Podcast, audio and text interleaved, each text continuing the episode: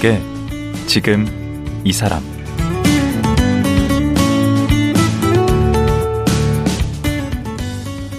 안녕하세요. 강원국입니다. 요즘 마약 문제가 심각합니다.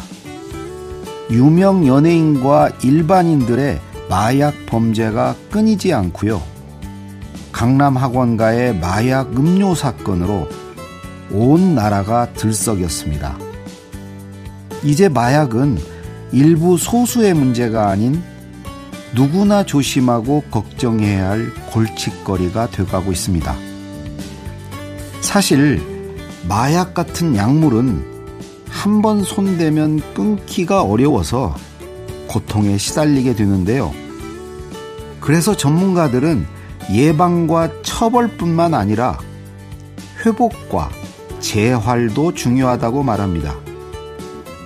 오늘은 한때 자신도 마약 중독자였지만 지금은 중독자들의 재활을 돕고 있는 분을 모셨습니다. 경남 김해의 다르크 리본하우스 한부식 원장인데요. 지금 만나보겠습니다.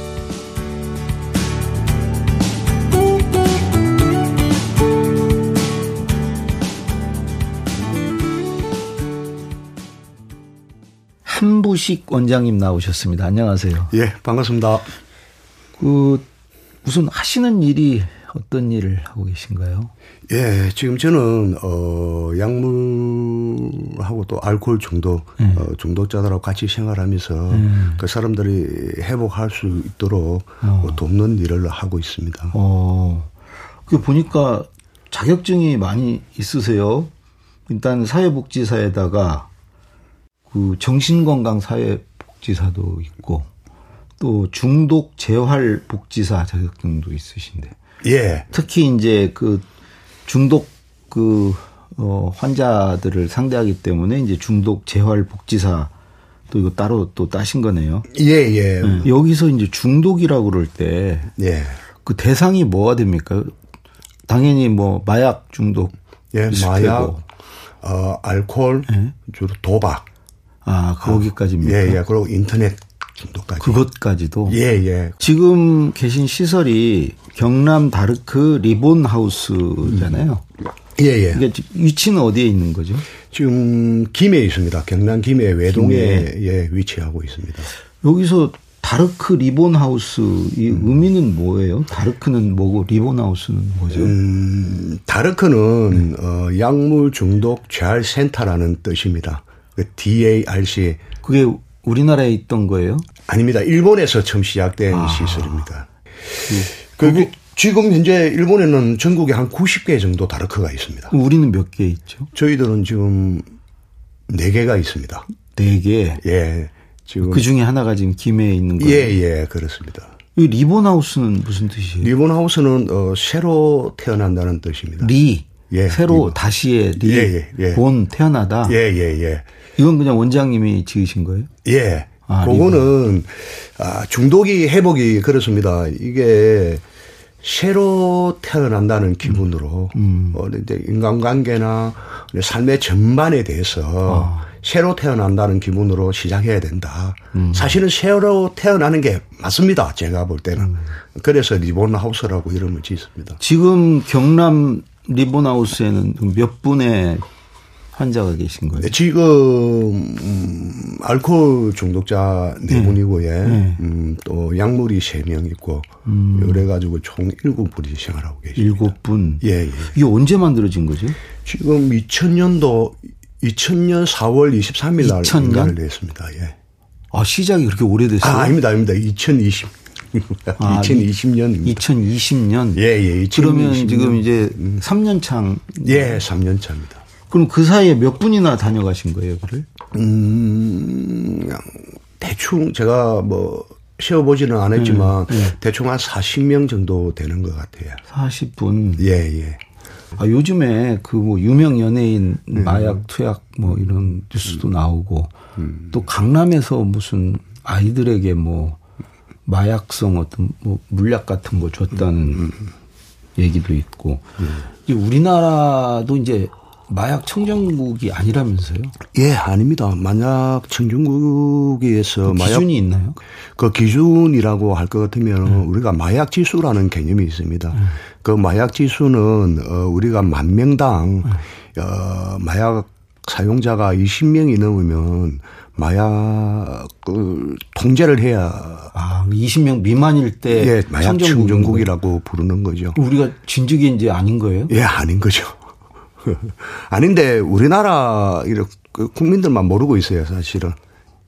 우리나라의 이 마약 중독, 그 마약 하는 사람들이 얼마나 됩니까, 대략? 이게 우리나라에서는 마약 중독과 관련해서 전수조사를 해본 적이 한 번도 없습니다. 제가 알기로 어. 없고. 아니 조사를 하면 다 아니라고 그럴 텐데 전수조사가 가능한가요? 그래도 해야 되겠죠. 하면은 해봐야 되죠. 이게 처벌 목적이 아니고 아, 무기명으로 이렇게 예예 다 이게 조사를 하면은 해봐야 되겠죠. 어, 해본 적이 없는데 추산하면 예. 어떻게? 추산하면은 보통 뭐 50만 명에서 100만 명 정도로 이야기를 많이 합니다. 정부에서 발표하는 것은 어느 정도라고 얘기하죠? 정부에서 보통 한 50만 명 정도 이야기를 아. 합니다. 근데 저희들은 현장에서 일을 많이 하지 않습니까? 그죠? 네, 그런데 저희들이 느끼는 건 한 100만 명 이상 정도 될 거다라고 음. 보고 있는 거죠. 음. 음.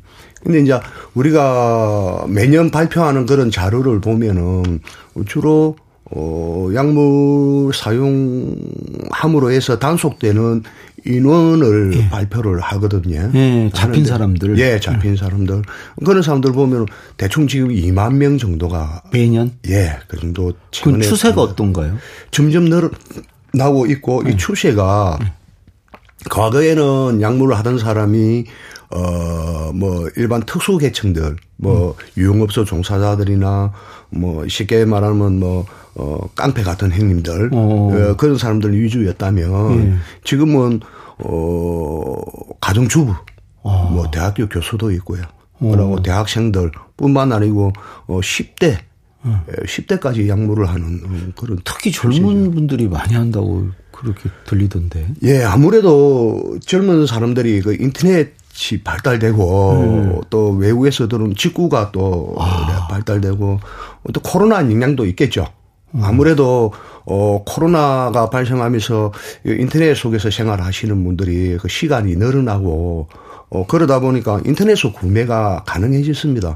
뭐 우리나라 어디에 서든지 약을 구매하면 30분 안에 배달이 된다. 아, 아 이런 이야기를. 우리만 해도 그런 게 익숙하지 않아서 인터넷을 잘 활용을 못해서 네. 쉽지 않은데 그런 면에서는 젊은 분들이 더 그걸 접할 수 있는 환경이 있네. 그렇죠. 저희들 약할 때 하고는 뭐 환경이 완전히 바뀐 거죠. 음. 바뀌다 보니까 솔직히 요즘은 뭐 학생들도 음. 어, 실제로 약을 많이 하는 것 같아요. 제가 이게 마약과 관련된 교육을 많이 다니거든요. 음. 음 많이 다니는데 최근에는 음 20대가 거의 한 80% 어? 가장 많다고 봐야 되죠. 이게 좀 뭐 지역별로도 좀 차이가 있습니까? 옛날에는 지역별로 차이가 많이 있었죠. 옛날에는 주로 부산, 뭐 인천, 아, 그런 약이 어. 들어오는데. 예, 예. 그리고 그쪽에서 많이 했다면 지금은 지역의 차이가 별로 없는 걸로 제가 알고 있습니다. 아, 인터넷으로 유통이 되니까. 예, 예. 제가 이제 환갑을 넘었는데요. 예. 저 학교 다닐 때 보면 그 아티반인가 아, 그걸 이렇게 먹는 친구들이 있었어요. 그거 먹고 나면 이렇게 알딸딸 해가지고 돌아다니고. 근데 그 정도였거든요. 그 약물이라고 그러시는데 그 어떤 약물들을 지금 얘기하신 건가요? 예, 저도 옛날에 아티반이나 뭐 이런 약을 약국에서 사가 먹고 하던 그때는 뭐 의약 분업도 안 됐을 때니까 예, 그런 시대입니다. 네, 가서 그냥 살수 예, 있었죠. 예, 그런 시대고 그때 그런 약을 먹게 되면 약간의 환각 작용이 음. 있는 거죠. 음. 사실은 일단 그런 약을 함으로 해서 어, 이제 본격적인 마약에 예, 입문하게 되는 거죠. 아. 무 제의식도 없고, 음. 뭐, 아티반 해봤자, 나도 아티반 하고 옛날에 끊었는데, 이런 음. 기억을 가지고 있지 않습니까? 그러면 네. 그 다음 단계는 이제 뭐, 뭐로 그 다음 단계는 이제는 이제 히로뽕이라는 약물로 가게 되죠. 대마초는요? 그것도 일종의 징검다리 약할, 징검다리 약물이라고 보시면 되죠. 보통은 그냥 바로 음. 필로폰으로 합니까? 아닙니다. 주로 대마, 뭐 음. 아티반이나 이런 음. 약을 통해서 음. 어, 히로뽕으로 가는 경우가 많죠. 근데 제가 뉴스를 보니까 네. 그뭐 학생들도 젊은 사람들이 아예 병원에 가서 그 처방을 받는 그 마약이 있다고 그러던데. 예, 그게 우리가 뭐 최근 문제가 됐던 펜타닐 패치나 펜타닐. 예, 예. 맞아요. 펜타닐. 그 파스 같이 예. 붙이는 거죠. 예, 예. 뭐 그런 약이 사실은 그게 진통제거든요. 음. 네, 진통제인데 사실은 우리가 마약, 마약에 대해서 그렇지 마약은 일종의 그 불법 약물이지 않습니까? 음. 그런데 우리가 병원에서 무분별하게 처방되는 음. 어, 사실은 합법적인 약물에 중독되는 경우도 상당히 많습니다. 어, 실제로 우리가 뭐 정신과에서 처방받는 약물들 음. 어, 또는 뭐 정형외과나 이런 데서 받는 진통제 음. 어, 이런 약물들이 다 부작용이 다 있는 거죠. 근데 그런 거는 이제 중독이라고는 안 나요. 저희 할머니도 예전에 그 노바킹이라고 감기약을 감기 안 들리셨을 때도 계속 드셨어요. 하루에 몇 개씩 드셨는데 그런 건 중독으로 치지 않습니까? 사실은 중독이 맞죠. 그래도 생활에 지장이 없으면 그건 예. 중독이라고는 그런데 아니죠. 일상생활에 문제가 분명히 중독은 생깁니다. 음. 이게 이제 약속을 못 챙긴다든지 음. 어 직업생활에 문제가 생긴다든지 또는 제일 흔한 게 음. 인간관계 대인관계에 문제가 생기는 거죠. 그리고 어, 한 번 중독돼 버리면은 성격이 변합니다. 근데 어디서부터 중독이고 언제서부터 이제 위법이 되는 건지 그게 궁금해서. 예. 우리가 참 위법이냐 합법이냐 그 차이는 저도 한때 알코올 중독이었는데 그 차이는 형무소는 안 갔거든요. 예, 경계선에 있는 거죠. 항시 네. 사람들이. 네. 우리가 법에서 금지하는 약물을 하게 되면은 불법이 되는 거죠. 그게 방금 얘기한 대마초, 예, 대마초, 필로폰, 필로폰, 뭐, 음. 뭐 우리가 병원에서 처방 받는 펜타닐 패치도 이제는 불법이거든요. 불법으로 됐습니까? 예, 불법이고 또 뭐 프로포폴과 같은 약물들, 뭐 이런 진정제 종류들. 그걸 한 번만 해도 범법인가요? 그 형무소에 가게 되나요? 그렇죠. 아. 어. 근데 이제 가장 중요한 거는 중독이냐 아니냐 경계선이 네. 이게 참 진단하기가 어려운 거예요. 음. 왜냐하면은 우리가 병원에서 엑스레이를 찍거나 음. MRI 찍거나 음. 뭐 CT를 찍어서 이래 병명이 탁 나오지 않습니까? 다른 음. 질환들은. 그렇죠. 자, 그런데 우리가 정신질환은 특히 중독은 진단 기준이 이렇게 있어요. 있는데 그걸 본인이 체크를 해야 돼. 아. 그런데 본인이 맞다 하면 맞고 아, 내가 나는 이거 아닙니다. 아마 아닌 거잖아요. 어, 그렇죠. 그래서 진단하기가 어려운 그러니까 뇌를 사진으로 찍어서 이렇게 그런 게 안 되는군요. 예, 안 되는 거죠. 그래서 이게 진단하기가 어려운 거예요. 음. 왜냐하면 본인의 주관적인 생각에 의해서 판단을 해야 되니까 음. 우리가 봤을 때는 저게 중독이 맞아 분명히 음. 맞는데 이 사람을 설득하는 게 어렵게 어려운 거죠. 음. 그래서 이게 치료가 안 된다고 보시면 돼요. 근데 지금 궁금한 게 그러면 네. 대마초나 그 필로폰을 어떻게 구하는 거예요? 인터넷에서 그걸 다 판다고요? 예, 지금은 뭐 저도 인터넷으로 이렇게 이래 뭐 내가 알아야 교육을 하니까 음. 해봤는데 와 너무나 쉽게 구할 수 있더라고요. 야, 근데 이거는 방송에서는 얘기하면 안 되겠다. 오히려 이거 듣고 호기심에 또 이렇게 검색해보고 이게 이제 우리 기성세대들의 문제라고 저는 생각하거든요. 음.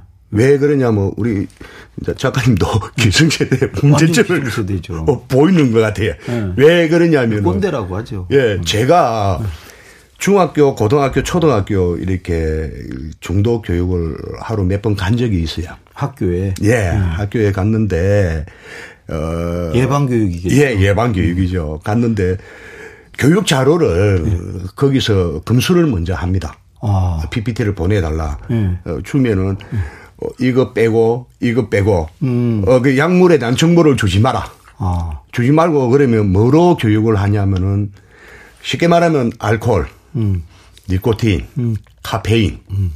뭐요 정도로 가지고 교육을 해달라고 그래요. 음. 어, 그러면은 아니 왜 이렇게 교육을 해야 됩니까? 이러면 그 학교 측에서는 애들한테 약물에 대한 정보를 많이 주게 되면 네.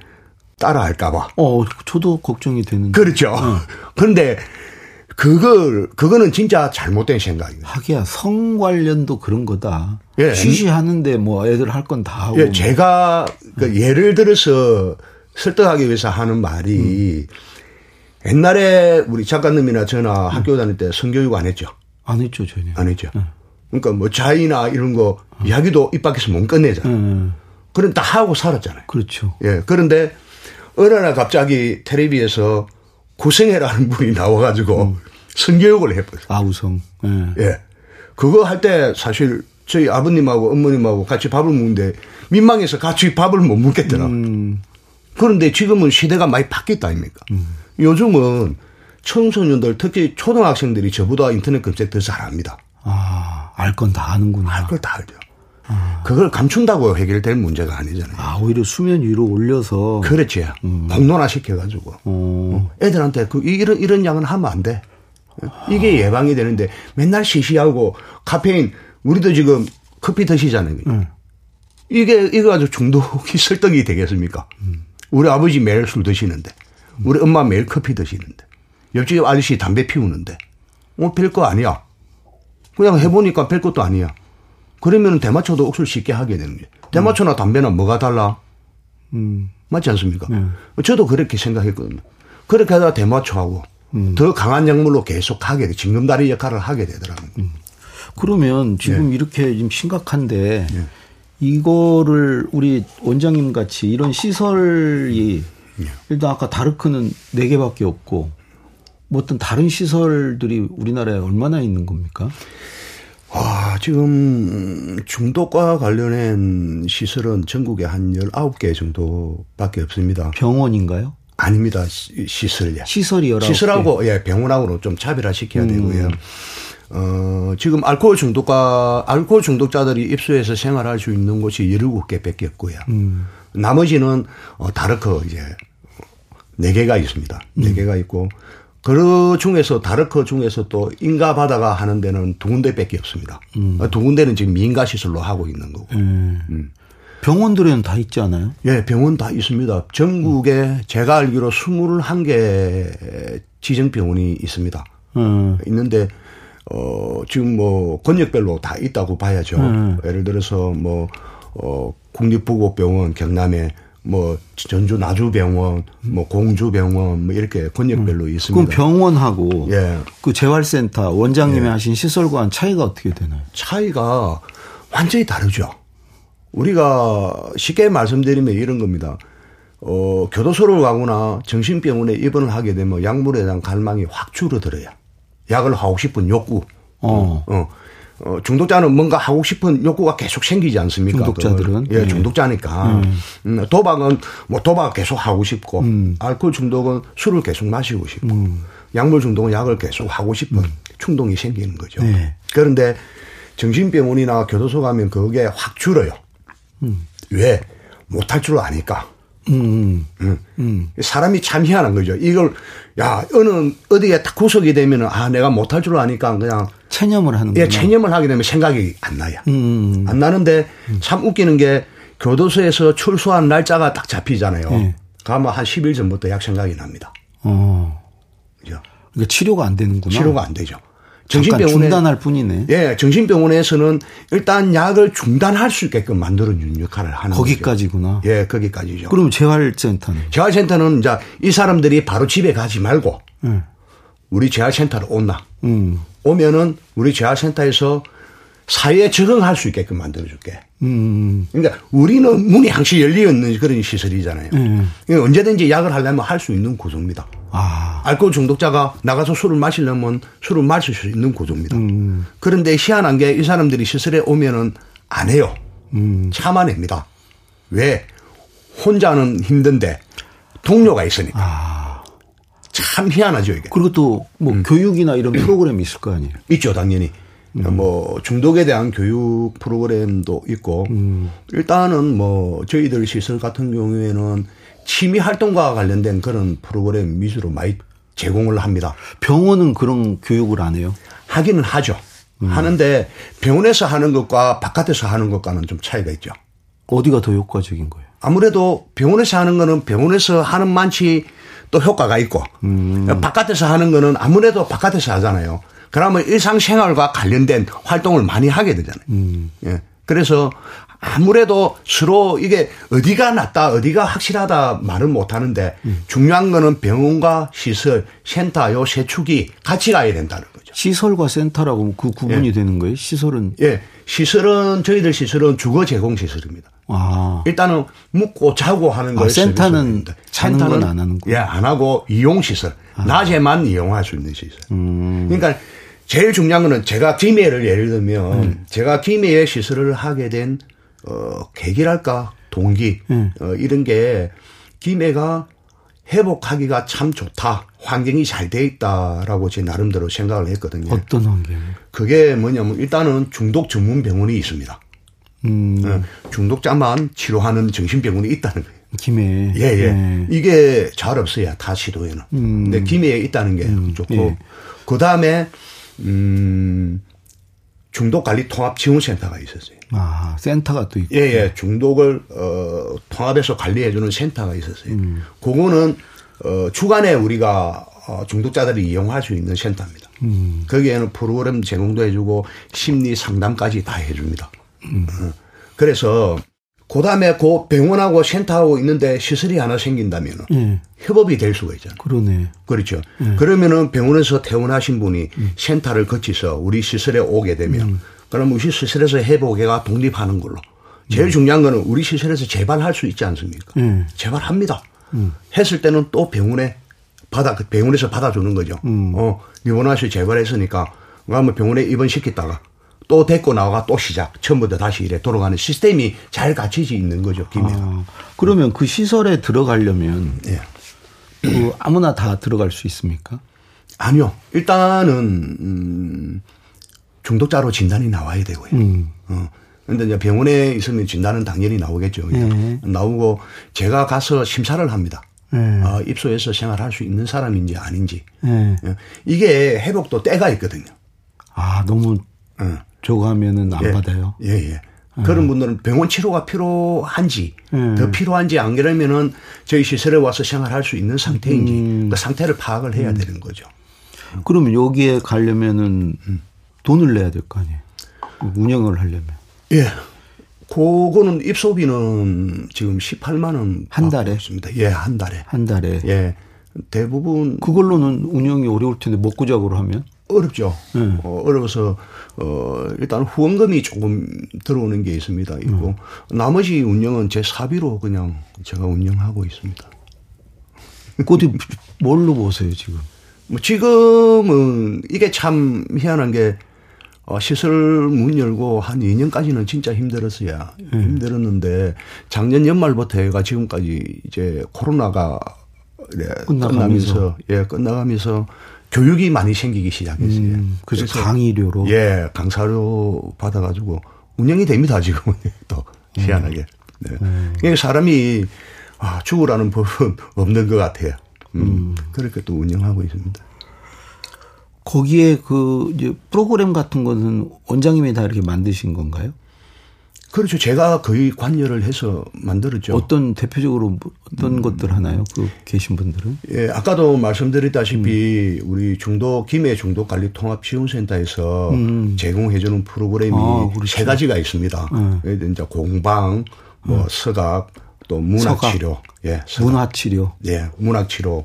요 세 가지는 센터에서 지원을 해주고요. 음. 나머지 이제 이제 회복으로 가는 길이라고 해서 그거는 우리가 이제 어, 중독과 관련된 교육을 하는 그런 시간이고요. 음. 나머지 뭐 원예 치료나 뭐 나들이 영화 관람 스포츠 관람 뭐 이런 위주로 취미 활동 위주로 프로그램 제공해 주고 있습니다. 그런데 이제 연말 되면은 이제 중도센터하고 저하고 협의를 하죠. 음. 어, 어떤 프로그램이 좋, 좋을지 또 1년 동안 해보고 또, 또 바꾸기도 하고 그렇게 음. 운영하고 있습니다. 근데 우리 원장님은 음. 돈도 안 되고 뭐 하는 일을 왜 이렇게 시작해서 이렇게 하고 계십니까? 뭐 제가 회복자다 보니까 음. 회복자다 보니까 회복자라는 것은 한때 중독자였어요. 예, 예. 제가 심각한 몇 년이나 중독 상태였어요? 한 15년 그 예. 약을 하셨다고 그러는데 예. 어떤 약을 하신 거죠? 주로 대마초하고 우리가 우리나라에서 가장 많이 남용되는 히로뽕하고 그 보통 필로폰이라고 예, 예. 필로폰. 아. 그리고 중독에서 벗어난 지는 끊은 지는 끊나 끊은 지는 제가 17년 음, 15년 예. 하시다가 네. 약을 하시다가 예. 아 17년 지금 예. 중단 상태. 예, 예. 예. 저도 회복적인 중독자이기도 하고 예. 또 제가 뭘 할까 고민을 좀 많이 해봤습니다. 음. 했는데 제가 제일 잘할 수 있는 게 이거고 음. 또 중독에 대한 애정도 있을 뿐더러 또 제 자신이 재발을 안 해야 되지 않습니까? 그죠? 음. 근데 중독자들이 얼마나 많이 재발하냐면 음. 20년 이상 단약한 사람들을 추적 조사해 보니 네. 20%가 재발을 하더랍니다.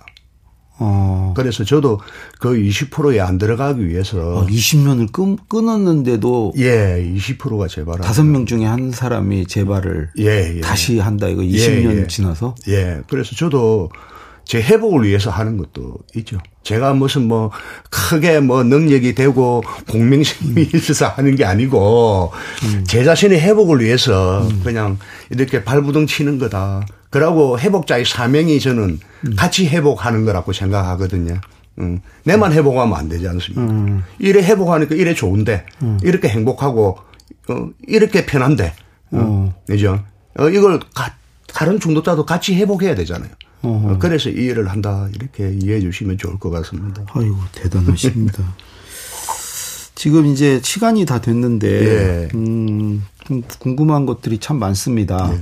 우리 다르크 거쳐간 분들 중에 예. 그 이렇게 성공적으로 이렇게 회복하신 분들 얘기도 듣고 싶고 음. 특히 우리 원장님 개인적인 얘기 아까 예. 잠깐 얘기한 예. 어떻게 중독을 됐고 예. 거기서 어떤 과정에서 이렇게 벗어날 수 있었는지 예. 그 얘기를 예. 내일 모시고 또 예. 이어서 듣도록 하겠습니다. 네, 오늘 말씀 고맙습니다. 예, 감사합니다. 약물 중독자들의 재활을 돕는 김해 다르크 리본하우스의 한부식 원장이었습니다.